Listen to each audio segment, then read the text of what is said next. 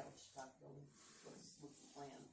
We got it lined up to get it completely washed out first, as soon as it's pleasant, then I got Larry and Jeff to paint. And we hope to have it done by the end of September, just got a wedding in there.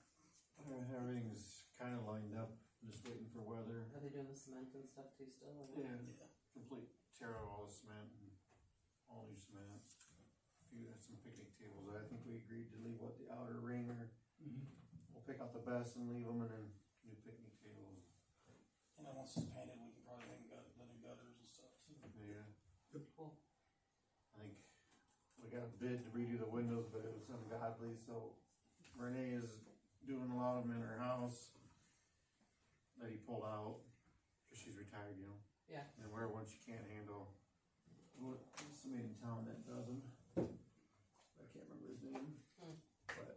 Cool. Worst cases, we'll call that company back if it's, needs help, And I think Bruce picked out new doors for the entrance, so. I think we got everything in order,